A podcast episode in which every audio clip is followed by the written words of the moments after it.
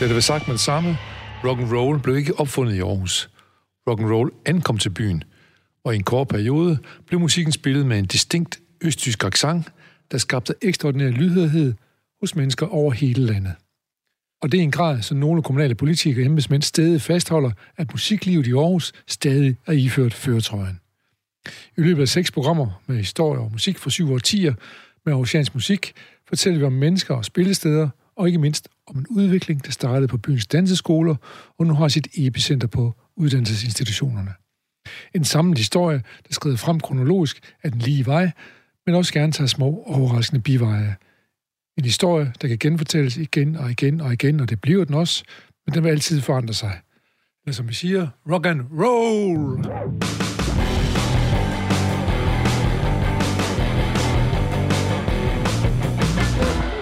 Mit navn er Jens Folmer Jebsen, og her i vores studie er også programmets arkivar, Jørgen Nielsen, der foruden at være en aktiv og særdeles rutineret rytmisk musiker, også har medforfattet og redigeret et digert værk, der hedder Rock i Aarhus, brudstykker af musikhistorie. Og så er der Anders Nolde, som er teknisk vidunder, hvad angår lydoptagelser, og så er han også en fremragende guitarist. Programmerne er produceret for Radio 4 til retlagt PCU med støtte fra FO Aarhus. Nogen holder hverdagen. Her i programmet, der holder vi i radioen. Og radio, radio. Stil ind på din radio. Skru op. Stil ind på din radio. Oh, oh. Der er gang i din radio. Skru op på din radio. Stil ind Skru op på din radio. Oh, oh. Velkommen til tredje af seks programmer, som sagt, om dengang rocken kom til Aarhus. Velkommen til historien om dengang musikerne overtog Vestergade. I sidste kapitel, der hørte vi, hvordan managers og stoffer kan få katastrofal indflydelse på unge med musikerdrømme. Alt det uden musikken fyldte. Penge og magt og vrangforestillinger om det vilde liv med sex and drugs and rock and roll. Måske derfor breder sig en ny tilgang, en ny bevidsthed blandt musikerne i Universitetsbyen Aarhus. Man vil selv. Det skal vi høre om i dag. Ligesom det skal handle om den suppesteg af is, der serveres på trinbrættet, om kon, det du går op på scenen og kaster rundt med lidt flere jazzede akkorder og lidt mere våde rytmer, end man ellers kendte til det i Aarhus. Og så vil kvinderne heldigvis også spille, og de gider ikke vente på at blive inviteret op på scenen til herreorkesterne. De kan selv og vil selv. Og så er der nogle tilflyttere, der holder til i kollektiv ude i Viby J, og de sætter en helt ny dagsorden. De hedder Knacks. De ved bestemt også, hvad de vil. Altså, man, man kan måske sige, at øh, da Knacks kom til byen, der var det ligesom, da Mads Skjern, han kom til Korsbæk. Vi begynder på et af byens markante spillesteder. Det hedder Trinbrættet, også kendt som Vestergade 58. Jørgen, øh, fortæl os om øh, musikkontoret og Vestergade 58, og hvordan musikerne fandt ud af at gå selv. Jamen, dengang var vi jo alle sammen tilflyttere.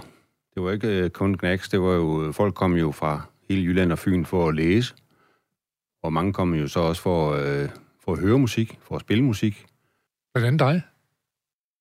Blandt andet mig. Og øh, på universitetet var der jo et livligt miljø. Der var staklæden, og der var alle kaffestuerne, der blev spillet deroppe. Men hvis man ville uden for det der snævre miljø, så var der jo for eksempel et sted, der lå nede i Vestergade 58. Der ligger det stadigvæk. Dengang hed det Trinbrættet. Det sted, hvor man står på eller af. Og der var rigtig mange, der stod på. Det var indrettet som øh, sådan lidt togagtigt med læderbetrukne gamle, udraserede tog, togsæder.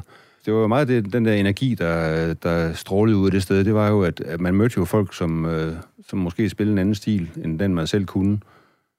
Manglede man nogen øh, taxofon, så var der sikkert en, der, der kunne det. Og sådan på kryds og tværs. Forpagteren, som havde det, Jens Helm Petersen, han ville gerne ud af, at han synes, øh, han, synes, han tjente måske ikke penge nok.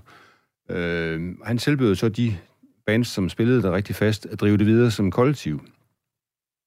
Eller det fandt de i hvert fald ud af, at de ville gøre. Ja, det lå også ligesom i tiden måske. Ja, det lå meget i tiden, at øh, det, det, det, det, det gør vi da bare. Det var sådan lidt efterklang af hippietidens øh, gode takter, og så med lidt øh, nyvagt øh, politisk bevidsthed. Ja. Og derfor så skiftede det navn til Musikernes Hus. Og man fandt ud af, at man kunne jo også sælge musik. Og, Så man ligesom kunne det ud af hænderne på impresarierne eller hvad, præcis, og, ja. og, og pengemændene. Ja, der, Selv der lå jo også i pengene. det, at man ville gerne, øh, man ville gerne øh, undgå det der pri- privatkapitalistiske indslag, som, som lå i det. Ja. Så der kom noget, som hed Musikernes Kontakt, Og det øh, nye bookingbureau, det tilbød så pri- primært de lokale navne som Spillemændene, Jackie Booflight, Sarah Togan, Jasmine, Kim Bacon, Kon, Splask, Jammers Minde, Grins Bysteds måske også. Det var altså både en scene og en musikbutik, drevet af musikerne selv. Okay, så, så som, som du siger, så de her privat kapitalistiske impresarier, hvad siger de så til den her øh, konkurrence? Jamen altså, de vil jo gerne have øh, måske 15-20 procent for, øh, for at sælge et orkester til, til en arrangør. Men musikernes kontakt, de kunne så gøre det for 5 procent. Så det var jo ikke populært. Og det samme var jo, at de konkurrerende spillesteder i byen, de så jo nogle gange deres, deres gode faste navne slinger ned i Vestergade, hvis de var utilfredse med forholdene på det sted, hvor de plejede at spille. De kunne få lidt mere ud af at spille, eller i hvert fald, om ikke andet, så gik pengene til dem selv, i stedet for de gik Ja, til... på den måde, der, der var sådan lidt mere, øh, at det går fra egen lomme til egen lomme. En af dem, der var godt involveret, det var Henning Stærk. Lad, lad os lige prøve at høre, hvad han siger, fordi det var ikke kun lutter lavkage det hele. det holdt jo af naturlige årsager op, men det var da en, en fed tid, altså der blev øh, spillet meget i byen dengang, mm. altså der, var- der var, man kunne gå ud på hvilken som helst dag i ugen og høre levende musik, to, ja. tre steder, Ja. muligvis flere.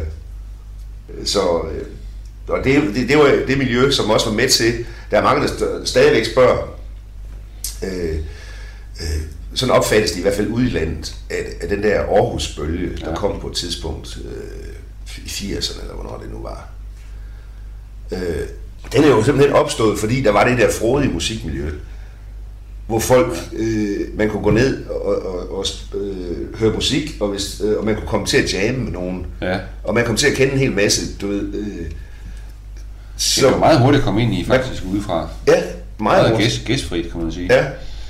Øh, og det var selvfølgelig med til at skabe hele den der øh, opblomstring senere hen, øh, hvor der var masser, der, der fik og, også kommercielle gennembrud. Et andet sted, der i sin korte levetid ligesom blev essensen af tidsånden, det var Cabana. Fra februar 73 til november samme år, der trives der en musikkultur, hvor musikerne selv fordeler opgaverne mellem sig og spillede på kryds og tværs. Fortæl lige noget mere om det sted. Hvorfor var det vigtigt? Ja, det var jo en meget, meget kort periode, kan man sige, men øh, musikeren Paul Ehlers, ja, det, var en mand, ja. det var en mand, der stod i centrum af det hele og kendte Gud og hver mand. Han kendte jo så også den, øh, den restauratør, som ejede natklubben Cabana, som var sådan en rigtig fløjlsbetrukken øh, natklub med, i høj stil. Men øh, ejerne, den ville, ville, gerne, ville gerne noget andet med den, så han bad så Paul Ehlers om at prøve at køre en ny stil dernede. Og det første, der skete, det var jo, at, øh, at øh, der rykkede kunstnere ind og begyndte at dekorere væggene med, med sådan lidt, lidt psychedelic, eller lidt, i hvert fald nutidens kunst. Og øh, da pengene var sluppet op til, til at købe musik udefra, så blev der indkaldt til et stort møde med alle de musikere, der var interesseret. Og så satte vi os ned, og så fordelte vi simpelthen aftenerne, måned for måned. Hvad, kan du tage tirsdag aften, så laver du lige band der, ikke? Og fordi alle i forvejen kendte hinanden, blandt andet nede fra, fra trinbrættet, så var det lynhurtigt at få stablet nogle nye bands på benene. Så der, der op- op- opstod et eller andet miljø, hvor, som vibrerede på en eller anden måde. Ja, det gør der i høj grad. Og flere af de der orkester blev jo faktisk øh, begyndte så at, skal vi sige, at spille sammen fast. Med mere andre faste konstellationer. Ja. Ja, det, det, det lukkede jo desværre, eller det, det blev i hvert fald stikket kraftigt øh, en aften, hvor, øh, hvor der faktisk var en pladeoptagelse dernede. Men samtidig så, øh, så blev der altså også røget gedint i krogen, så politiet valgte altså lige præcis den aften til at lave en retssæt dernede.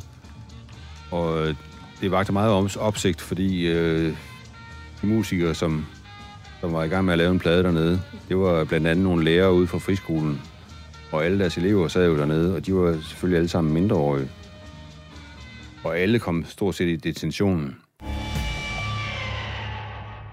De store internationale navne spillede i Vejle De mellemstore internationale og store nationale kunne man høre i Stakladen. Her var der Dizzy Gillespie, Oscar Peterson og Grateful Dead og Country Joe, men også folk som Cornelis Vreeswijk og Bert Jans. Selv har jeg i Stakladen set John Cale gå under, ikke bordet, men klaveret, der var, da han var godt i gang med sin uforglemmelige udgave af Heartbreak Hotel. Så overvejede Burning Red Home Paul Dissing. Først spillede Burning et sæt, og jeg sværger, på trods af indflydelse af et solidt antal hasmokkager, så så jeg Dissing spille to numre efterfølgende. Hvert nummer varede cirka 17 minutter. Han skiftede kun akkord én gang. Det var mellem de to numre. Sidste sæt så jeg grønne, gule og røde farver. Det var Burning med Dissing som sanger, og der er seks elefantskov cikadeviser.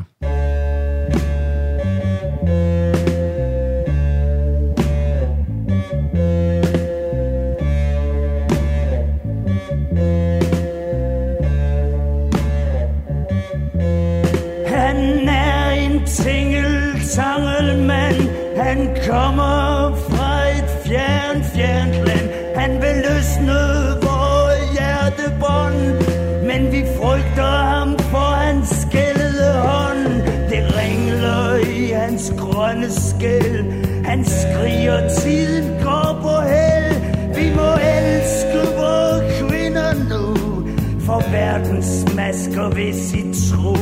Han bruger sig ned til det ondes rod. Han offrer sit røde hjerteblod. Han bryder ned, og han og vi hader ham for hans skældede krop. Han er en tingeltangelmand. Han kommer fra et fjern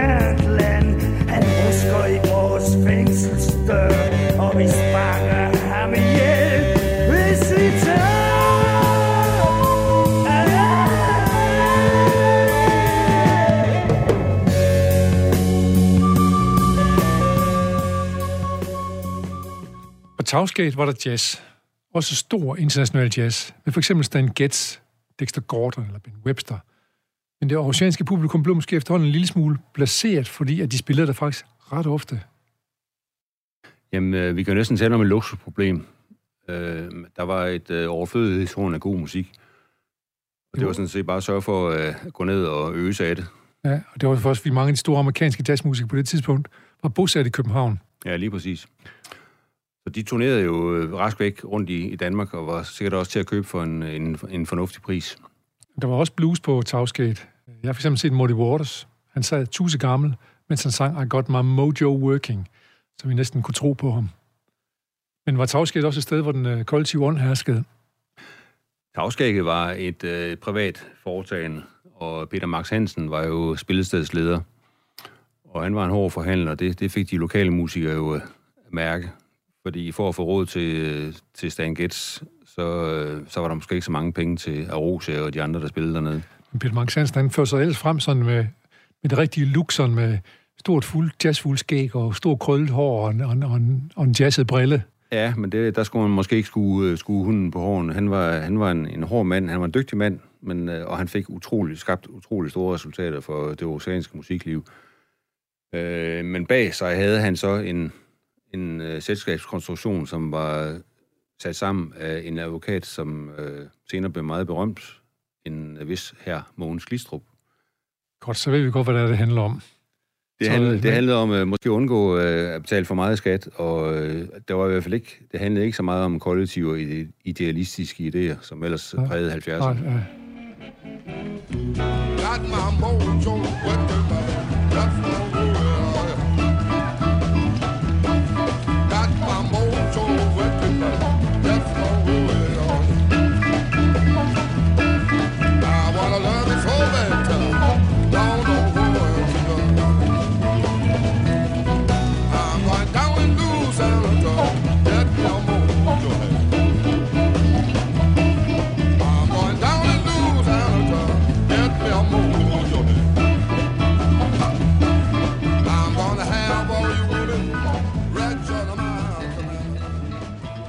Vestergade, det var også et sted, hvor man kom mest. Det var næsten dagligstueagtigt.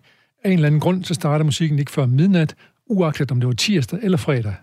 Jeg kom Københavnerband som Kajs Camping, Boogie James, Secret Oyster og mange andre. Men mest så kom vi derned for at hæppe på de lokale helte. De optog nogle navne som for eksempel Allan Alvorlig og Underkæberne. Og så var der også nogen, der hed Taurus, og senere blev de vist meget gode. Og så var der også nogen, de kaldte sig suppe, steg og is. Øh, det er et øh, soulagtigt nummer, som hedder Just a Little Bit.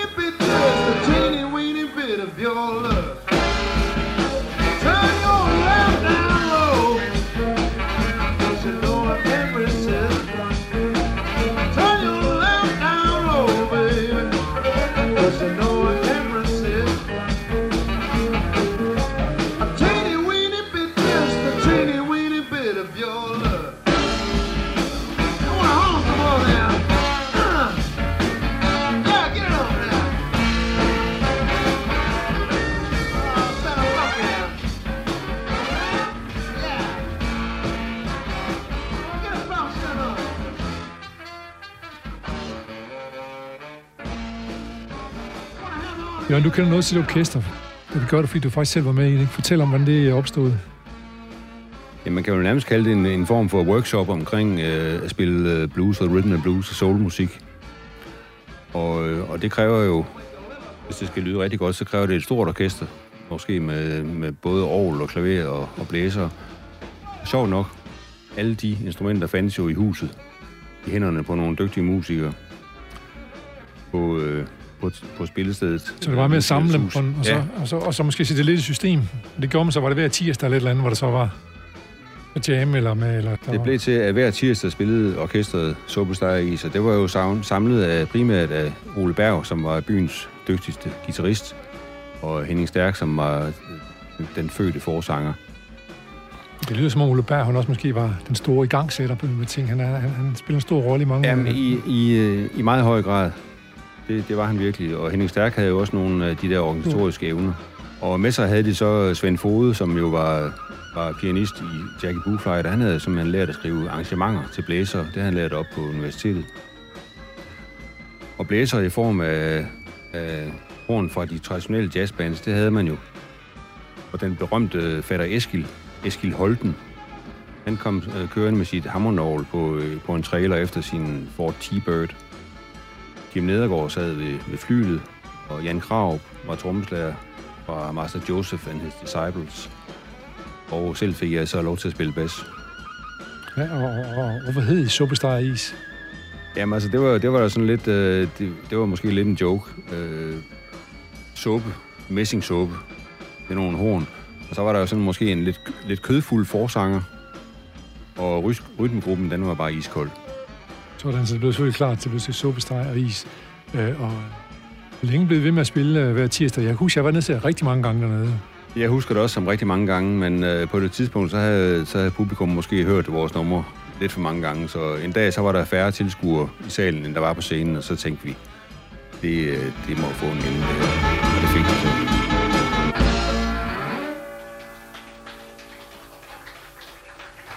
Kanskje just a little bit. Et andet band, vi gik efter, det var Koen. De kom et helt andet sted fra.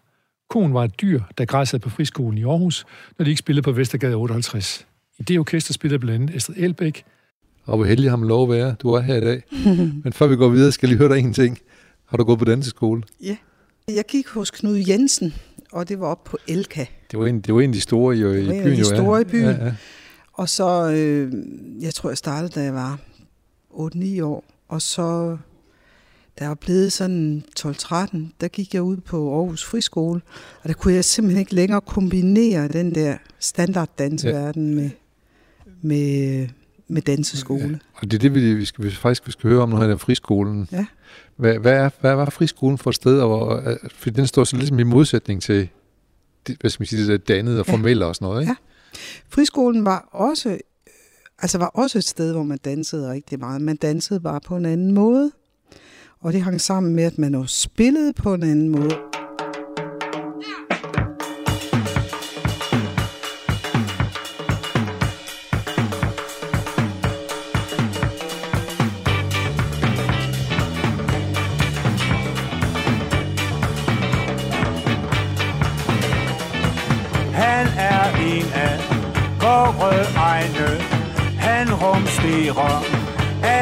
Vejle Hænge røver, hænge hængemæbe, rotter i sin urtehæbe.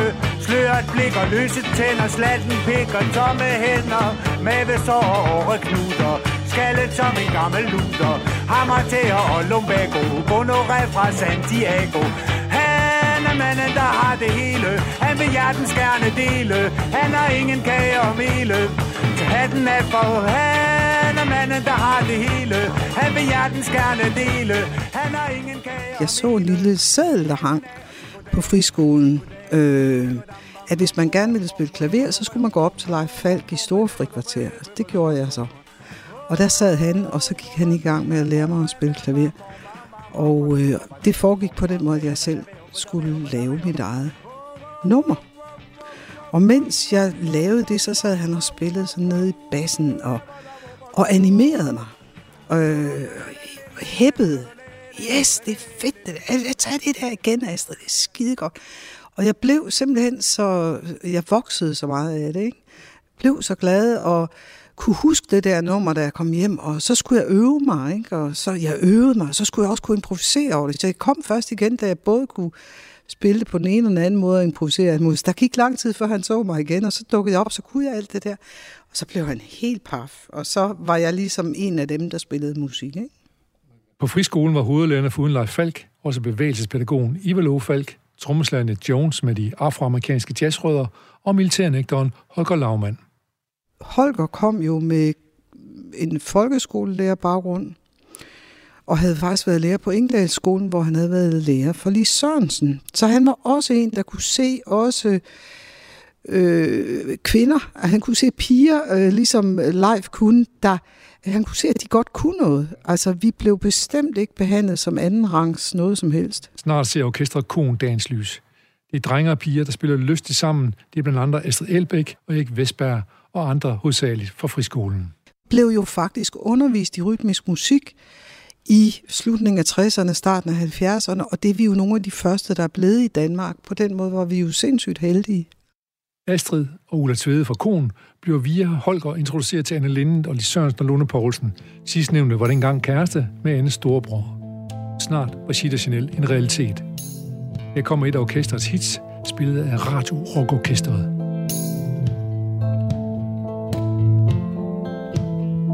Jeg gik ind til byen for at kigge efter dig. Pludselig stod du der i mængden og smilede til mig. Mm-hmm. Alle folk kan se det straks. Du er så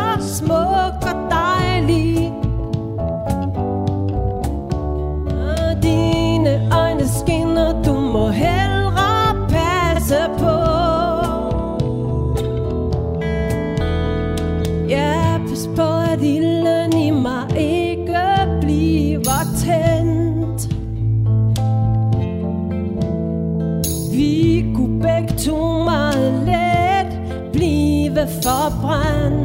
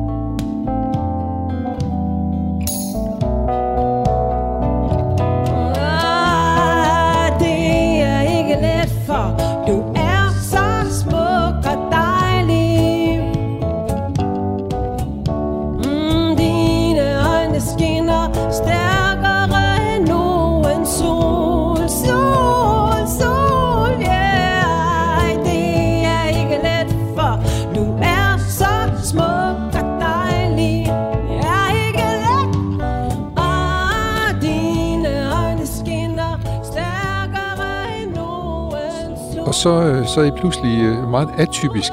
Ja. Fem kvinder Ja. på scenen. Følte jeg atypiske? Ja, bestemt. Altså, vi øvede jo hjemme hos Anne og Holger på Åbyvej.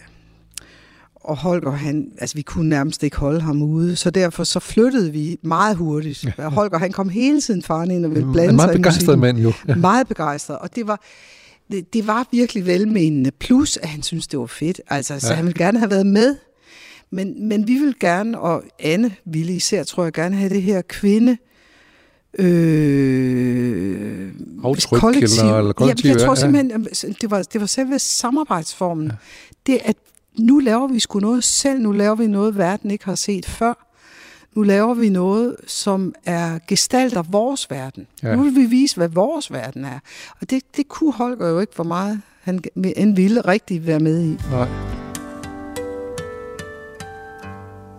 Ulla Tvedes forældre var rigtig søde øh, og så jo der omkring kogen, at vi havde behov for et øverum. Så de havde bygget et øverum nede i ha- kolonihaverne nede i Åbyhøj, næsten nede ved Brabrandsøen. Ja. Så der flygtede vi meget hurtigt ned med Sitter Chanel, og så var det pludselig både konen og Sitter Chanel, der øvede i, i, i det der øverum. Og det var så dernede, vores musik blev til. Og vi øvede vel det første halve år, før vi fik det første job, og det snakkede vi da meget om. Hvordan skulle vi klare den? Hvordan må det her ville blive taget imod? Debutkoncerten i Vestergade 58 blev imødeset med spænding. Både band og publikum var lidt usikre på, hvordan det skulle gå. Hjælp af humor, gode sange og musikalske evner, så blev koncerten en stor succes, og bandet vidste, at de havde fat i noget. I hvert fald i Aarhus. Resten af landet, ude på landet, var i hvert fald endnu ikke helt overbevist. Vi havde fået det her sådan, job ud på landet i et halvbal, og der kom alle kalene, og øh, de ville høre, de regnede med, at vi smed tøjet. Og da vi, det så var tydeligt, at det gjorde vi ikke. Det var det, sådan, som Ladybirds og sådan nogen gjorde, Det var det, som topløs og sådan noget, og Ladybird, nu er de, Ladybird ja, nogle af deres forgængere? Ja. Ja. Så de havde regnet med noget af den dur, og det, det kunne de jo meget hurtigt se. Det var, det ikke, var det, der var, vist det, ikke. det var ikke den vej, det bare. Det var ikke den vej, det bare, nej, og det blev de jo træt af, og så forsøgte de så, om vi kunne spille Lille Sommerfugl og sådan noget, som man i det mindste kendte derude på landet. Det gjorde vi så heller ikke. Og så endte det med, at faktisk så blev vi sådan lidt forbandet. Og så fik vi øh, min kæreste, som var Annes lillebror, til at synge en meget fræk sang, vi havde, der hed Jeg er våd og varm. Og da han havde så så kom krofatter farne med pengene og sagde, her, her er pengene, bare skynd jer afsted. Okay, ja. ja, afsted med jer.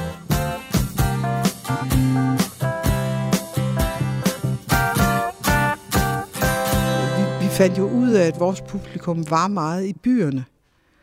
I 80'erne, der kom der mange penge i branchen, og den internationale pladebranches syn på, øh, hvad det var, det handlede om, øh, kom til at dominere.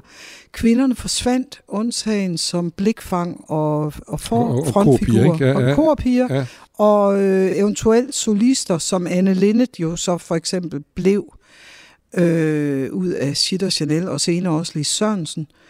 Men, øh, men, men der var, der var pludselig slet ikke det albuerum for kvinder og udfolde sig i. Der var simpelthen ikke det rum. Man kunne ikke rigtig se nogen, som man kunne spejle sig i. Og, og faktisk så oplevede jeg jo, at det gik tilbage, sådan så da jeg blev leder af den rytmiske uddannelse i 1990 på konservatoriet, så var der jo altså ingen kvindelige instrumentalister, der søgte ind, og det var faktisk fordi, de ikke fandtes i noget, man kunne kalde en professionel øh, standard.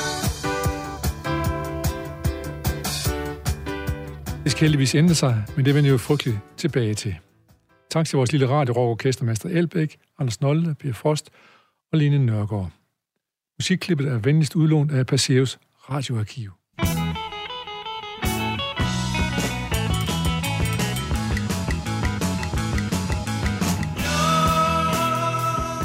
Stort set samtidig er der fuld sol over foretagen i kollektivet Kongsvange Viby J. Knacks med den store dynamo Peter A.G. er godt i gang med at sætte deres dagsorden. På pressefotos ligner bandet næsten et modekatalog for hippietøj. Men man skulle ikke tage fejl af deres målrettighed og evner. Det var meget... Hvordan det så ud, det lignede jo tiden. Altså hip, hippie, langt hår, øh, poncho. Tog af helvede til, vil man, vil man vurdere ud fra. Øh, men ambitionerne var store, og drømmene var meget sådan vidtløftige og smukke. Snart skulle de lave deres første album, og pladselskabsdirektøren Johnny Reimer ville have en slikkepind på kort. Han syntes, at navnet Gnax lød lidt som noget slik. Pladen udkom uden slik på kort, og snart sagde Gnax farvel til Johnny Reimer. Bandet lavede deres egen studie og pladselskab, og alt hvad der hørte til tidens rockproduktioner. De tog ingen fanger, og slap således for at diskutere tingene med typer som Johnny Reimer og andre pladselskabsfolk. Historien vil, at bandet mødtes om natten på en skole i Aarhus, for at smøre skolemadpakker, så de kunne tjene penge til højtaler, instrumenter og studiefaciliteter. Vi ville, øh, vi ville øh, etablere det der, vi ville have et band, der spillede, og vi ville, øh, lidt ligesom mafiaen, altså, hvor man siger, at vi, vi, det er også os, der sælger blomster, når vi har skudt manden. På samme måde ville vi også gøre os uafhængige. Vi ville, vi vil have eget lydudlejning, eget transportfirma, eget øh, hvad som helst, ikke? som havde med det at gøre. Pladselskab og studie betød fanden til forskel for musiklivet i Aarhus. Det betød en professionalisme. Drømmen om at slå igennem blev pludselig nærværende for dem, der boede i 8000C. Der var noget tæt på, der lignede det rigtige. Det var ikke længere noget, der befandt sig uden for rækkevidde. Øh, København for eksempel. Det studie, der blev bygget, og som voksede og voksede med bedre og bedre teknik, skabte langt hen ad vejen den lyd, man forbinder med meget musik for Aarhus. Henrik Kjærgaard, der har lavet lejelyd for Knacks, er med til at forvandle studiet fra et øve demostudie til et professionelt studie, der blev kendt som feedback. Det betyder, at studiet blev attraktivt for andre i byen, ja, i hele landet. Feedback-studiet går fra at være en legeplads for Knacks til at være et professionelt pladestudie. Vi kom fra sådan en øh, radioproduceret pult til at have en rigtig musikpult i studiet. Vi gik fra 16 kanaler til, eller 16 spor til 24 spor. Så det hele, det åbnede sig jo lige pludselig, og, og man kunne uendelig meget mere. Øhm, samtidig skete der så også det, at der kom professionelle producer ind fra udlandet, øh, som var meget, øh, hvad skal man sige, de havde nogle idéer, øh, som jo flyttede, hvad skal man sige, vores viden. Øh, øh, på det tidspunkt køber vi den store pult op fra PUK-studiet Ja. øh, og installerer den. Og det, som en- som en, ikke kopi, men som er med til en arbejde, de fik lavet til det deres studie, Polarstudiet. Ja, noget, præcis. Jo, Ja. ja. det er nemlig rigtigt. Altså, der, man, Polar, eller ABBA ville have verdens bedst lydende pult, og designede den, altså, øh, sammen med ABBA-folkene, der designede de til Polarstudiet Ja. ja. den her Calric-pult. Ja. Ja.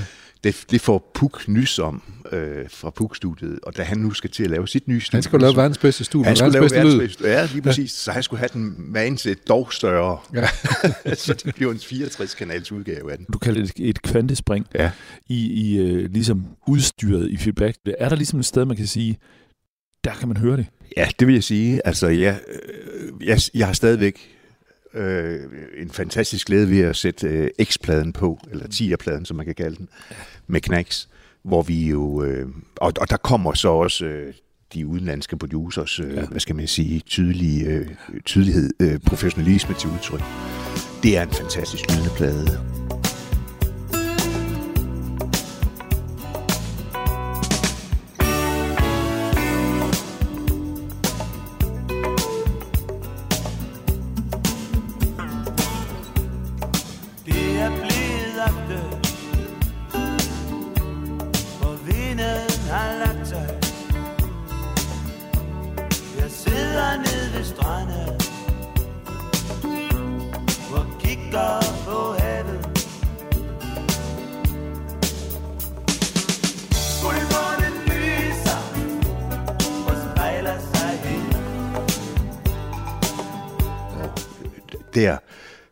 Den plade blev der også indkøbt øh, for datiden nogle dels meget, meget dyre rumklange, øh, ja. men også meget avanceret, fordi nu går vi altså over i digital teknologi, for så vidt gælder rumklang. Det er allerede i 82. Det er, det er 84. omkring, øh, ja, omkring start 80'erne, ja. ja, ja. Øhm, fordi før det, der havde vi jo kun fjederrumklangene, godt nok Ja. ja. store, altså klædeskabsstørrelse. Ja, det er Og sådan vi- noget teknologi fra 50'erne og 60'erne. det er det, ja. Altså, og vi havde en pladeklang, øh, som for eksempel jo brugt til Elvis' plader. Ja. Øh, Beatles brugte den her AKG øh, ja. fjederrumklang osv. Teknologi, som vi også havde glæde af, men analogt. Nu fik vi øh, råd til at købe, øh, eller vi tog os råd til at købe de der klange der, der Ja, kostede. hvad kostede de? Jamen, jeg, jeg mener at huske, at den der billige AMS, vi købte på det tidspunkt, kostede 75.000. Fem gange. Ja.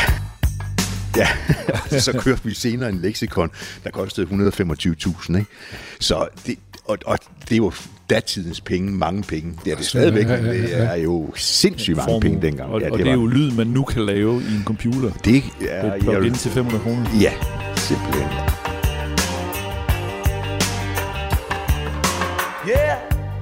gå på mine fødder.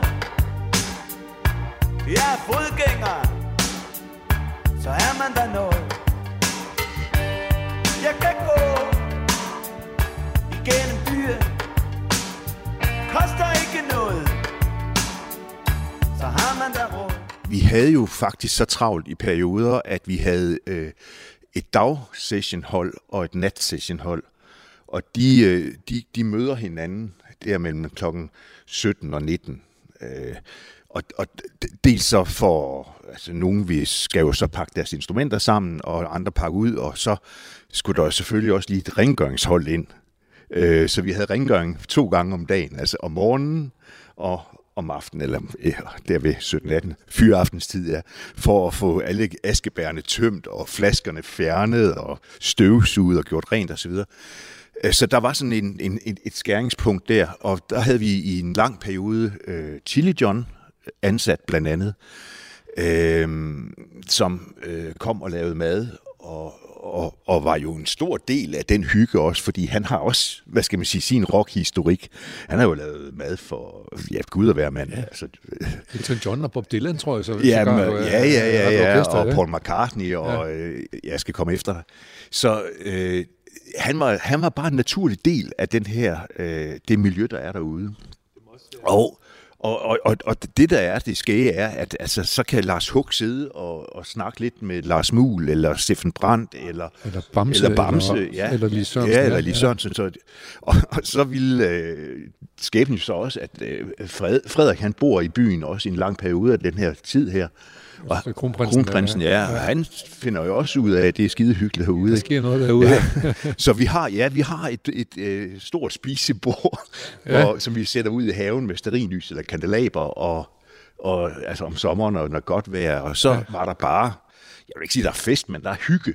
Hygge, ja, ja. Altså, og alle, øh, alle kan deltage, alle er velkomne, ikke? Så der var sådan, der var, der var både leg og hygge og seriøs. Øh, altså når man så gik ind i studiet, så var man der jo selvfølgelig for. Er det ikke rigtigt, at uh, bordfodbold, det er legendarisk bordfodbold, der står derude, men er der ikke også noget, man godt komme til skade, når man spiller på det der? Jeg ved ikke, hvad du hentyder til.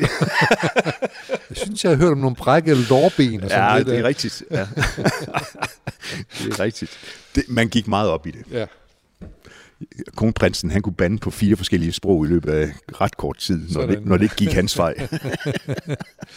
Jeg vil ikke sige, at feedback er lyden af Aarhus, men altså, der er, feedbackstudiet øh, producerede så meget øh, musik, og det, det var, den var lidt særlig ja, det var den. Vores rum derude var relativt små, og øh, vi kunne ikke tillade os at sætte for mange mikrofoner op, fordi al nord-syd jernbanetrafik foregik tre meter ude på den anden side af ydermuren, så vi nærmikrofonerede øh, alt, øh, trommer og så videre. Og så må vi jo ligesom skabe den ambiente lyd øh, lidt kunstigt, kan man sige. Og en af de ting, som vi jo blandt andet brugt noget på, det, eller øh, nogle af de elementer, vi brugte, var, var Simons trommer. Ja. Øh, Altså elektriske trommer. Elektriske trommer, ja.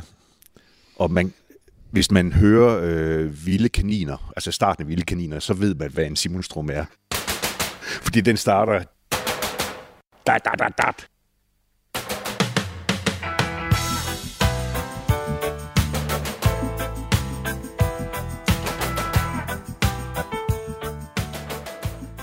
Et hvert band skal kunne forny sig, stille sig på skuldrene af sig selv og tiden. En gang skulle et hvert band have en guitarhelt. Knack samlede i års en af de ypperste af slagsen op. Han hed Per Frost. Han har sat ild til mange en live-koncert og skabt en genkendelig lyd på flere knæksplader. Men en dag lægger han gitaren lidt til side og erhverver sig en bas. Pia, hvorfor skulle du spille bas? Jo, det var jo sådan, øh, at vi havde været igennem den der sådan... Øh, vi kom ud af Burhøns Intercity-perioden der, hvor vi havde spillet meget inspireret af engelsk øh, punk og new wave og sådan noget. Men så var der sådan ligesom sned sig det der reggae ind i, ind i billedet via, altså selvfølgelig Bob Marley, som vi hørte i 79 på Roskilde, og jeg havde også hørt ham i Falconer og, og så også de der skargrupper. Altså, der skete, øh, der skete sådan en sjov blanding af sort og hvid mix der fra England. Sådan og The Specials og sådan ja, nogle der, ja. Specials, ja. lige præcis. Madness og Selector, fanden de hedder alle sammen. Og så øh, den stil, den begyndte vi sådan at tage mere til os, fordi den var, det, det der med at stå og spille 8. dels pumpebas i alle numrene, det var svært at variere udtrykket også. så Man kunne godt prøve at få fat i- få fat i noget mere groove. Ja. Og så fik vi Mads med, ikke mindst. Vi fik Mads Mikkelsen, Mikkelsen, ja, som jo er trommer. en fantastisk trommeslager. Og så tog jeg bassen, fordi så Peter han begyndte nogle gange at komme med de her stabs. Jeg havde sådan et lille, det var faktisk meget, der havde sådan et lille tegsko ikke? Ja. Og så, Så man kunne have- så man kan have inderlommen Ja, så kunne, han, ja. så kunne han spille lidt på det, og så kunne jeg spille lidt bas, og så lige pludselig, så, det var sådan en rokade, der skete i bandet. Det var, det var ikke sådan, I holdt et øh, møde. Nu skal vi spille reggae. Nej. Hvem kan spille bass? Det kan Per. Nej, det er ikke sådan. Nej. nej, nej. Nej, det var sådan lidt en glidende overgang. Ja. Øh, vi blev også ved med, efter jeg begyndte at spille mere og mere bas, så kan jeg huske sådan, vores shows på det tidspunkt, det var meget med, jeg tror sådan de første, måske første tre fjerdedel af koncerten, der spillede jeg bas, men så til sidst, når vi spillede burhøns og rockband på landvejen, så tog Peter bassen igen, og jeg spillede guitar, og så fik vi rock and roll Ja. op og køre til Ja. sidst der.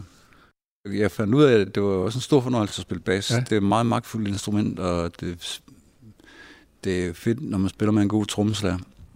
Hvordan udvælger man bass, når man nu skal... Jamen altså det... Jeg, havde sådan, vi havde et par... Ja, først så tog jeg bare Peters, øh, han havde en gammel Precision, og så fik jeg min egen, som var den der famøse, jeg fik stjålet, øh, som har været Pearsons. Ja. Øh, det var sådan, øh, ja, det var de første på Safari-pladen og X-pladen, der brugte jeg den. Og så... Øh, og live også, vel? Og live, ja. ja.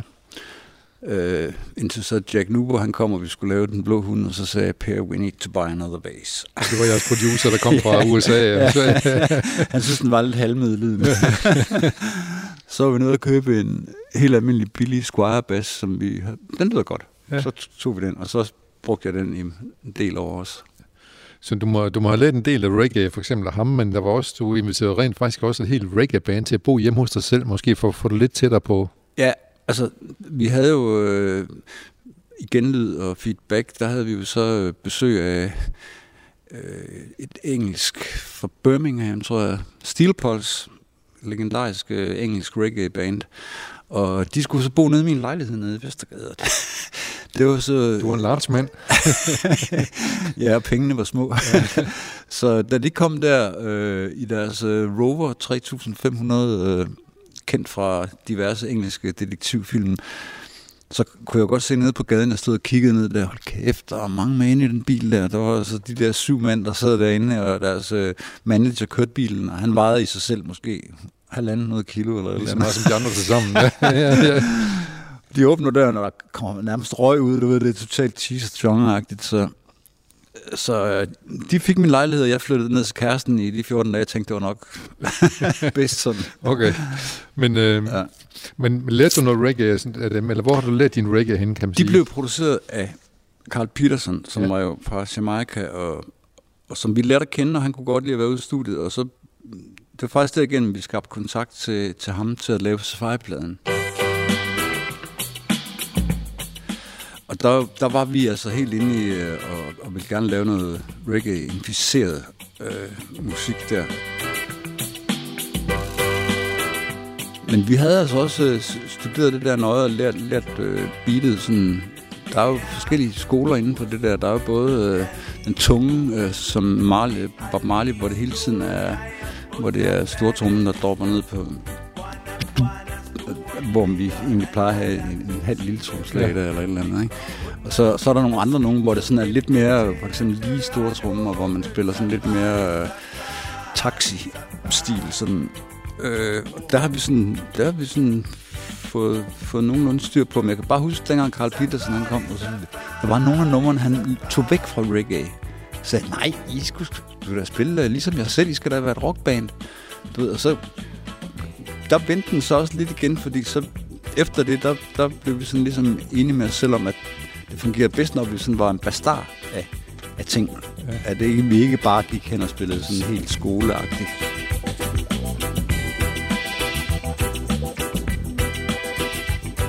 Hvad, hvad tænkte I, da, da jeg indspillede Safari-nummeret? Har I så armen og i vejret?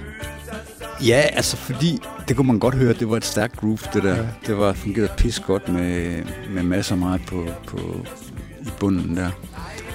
Vi havde det der...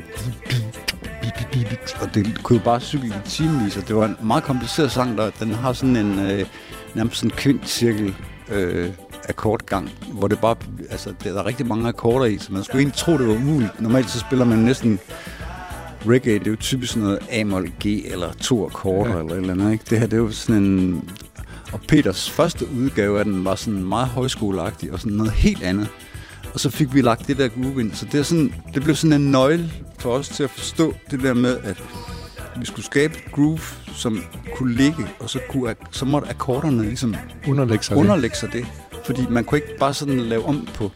Hvis man vil have noget, der var dansant, og noget, der var kropslig musik, så kan man ikke bare øh, flimmer ud i alt for meget, hvor alle begynder at spille så melodisk og lyrisk, at det ligesom mister det der, hvor den har fat hele tiden. Ikke? Så det, det blev, øh, der, der, der lærte vi det i hvert fald. Hvor, hvor synes du, det kulminerer med det der reggae, øh, tror jeg? Ja, men det er jo nok... Øh, det er nok vilde kaniner der omkring blå hund, tænker jeg.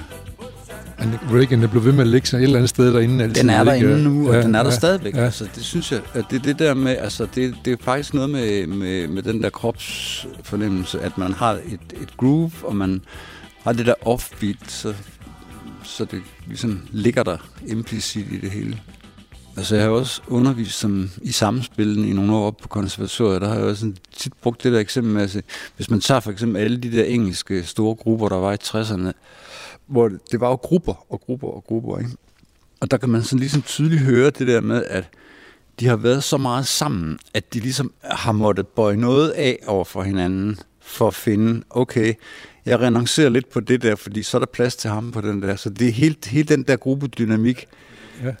der skaber en, en personlig lyd for et band. Altså, og i vores tilfælde var det så det der med, at vi skiftede instrumenterne rundt lige pludselig. Så kom der lige pludselig et helt nyt billede. Så, så man, øh, hvad skal man sige, at man parkerer sit ego, og man går efter helheden. Ikke?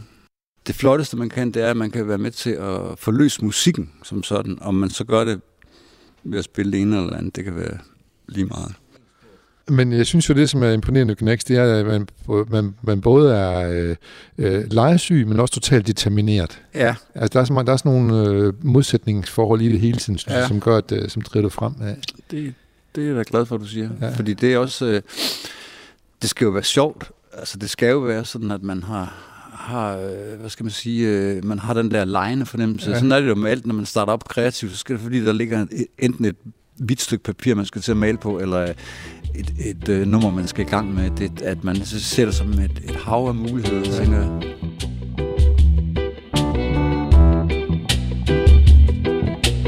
Vi blev født i hatten vi kender alle jeres tricks.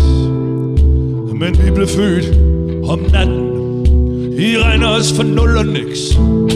Og vi er de vilde kaniner med meget lange ører. Og alt hvad I visker og siger kan vi høre. Har du fred i den ene hånd og krig i den anden? Du Kalder de der Gud, så visker vi at du er fanden. Vi er de vilde kaniner vi undergraver grænserne og pres. Graver grøfter mellem øst og vest Og vi forbinder søerne. Nord og syd og dig og mig og munden op til dyrene De vilde kaniner. Vilde kaniner. Vilde kaniner. Vilde kaniner. Ciao,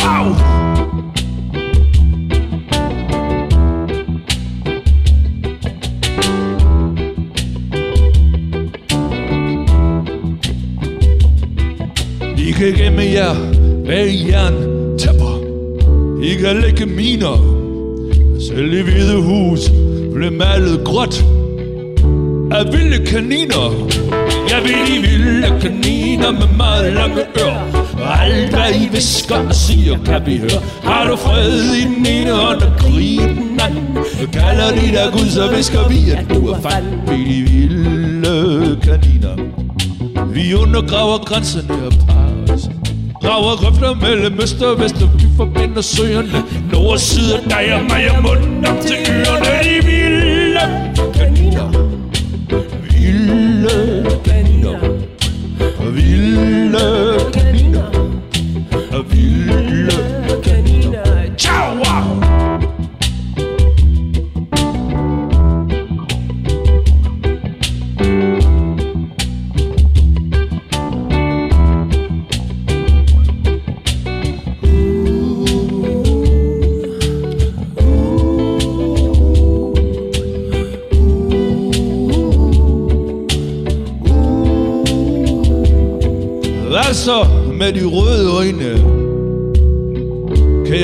jeg spørge? Jo, min mor var indianer. Forklædt som hængeører. Og vi de vilde kaniner med meget lange ører. Og alt hvad I visker og siger, kan vi høre. Har du fred i den ene hånd og krig i den anden? Kalder de der Gud, så visker vi, at du er fanden. Vi de vilde kaniner. Vi undergraver grænserne op graver grøfter mellem øst og vest, og vi forbinder søerne. Nord og syd og dag og mig og munden op til ørerne. De vilde kaniner. Vilde kaniner. Vilde kaniner. Vilde kaniner. Ciao! wow!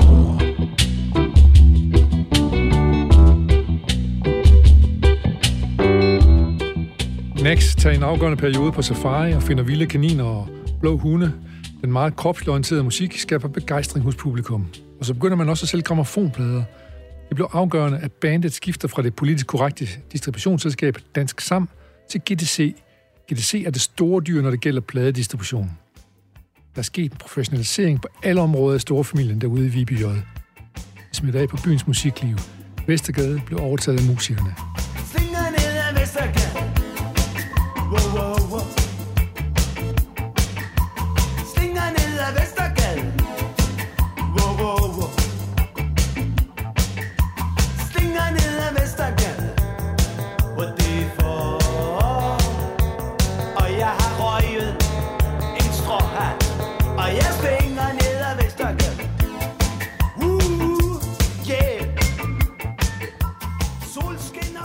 Der blev benyttet soundbars fra programmet Rock i Aarhus, produceret af The Company til rettelagt af Mads Kastrup og Jens Fulmer Jebsen, og der blev brugt musikklip fra Passeus radioarkiv med Radio Rock Orkestret.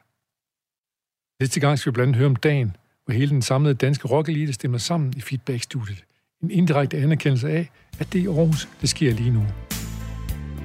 Programmet her er produceret for Radio 4 af Paseo og støtte fra FO Aarhus.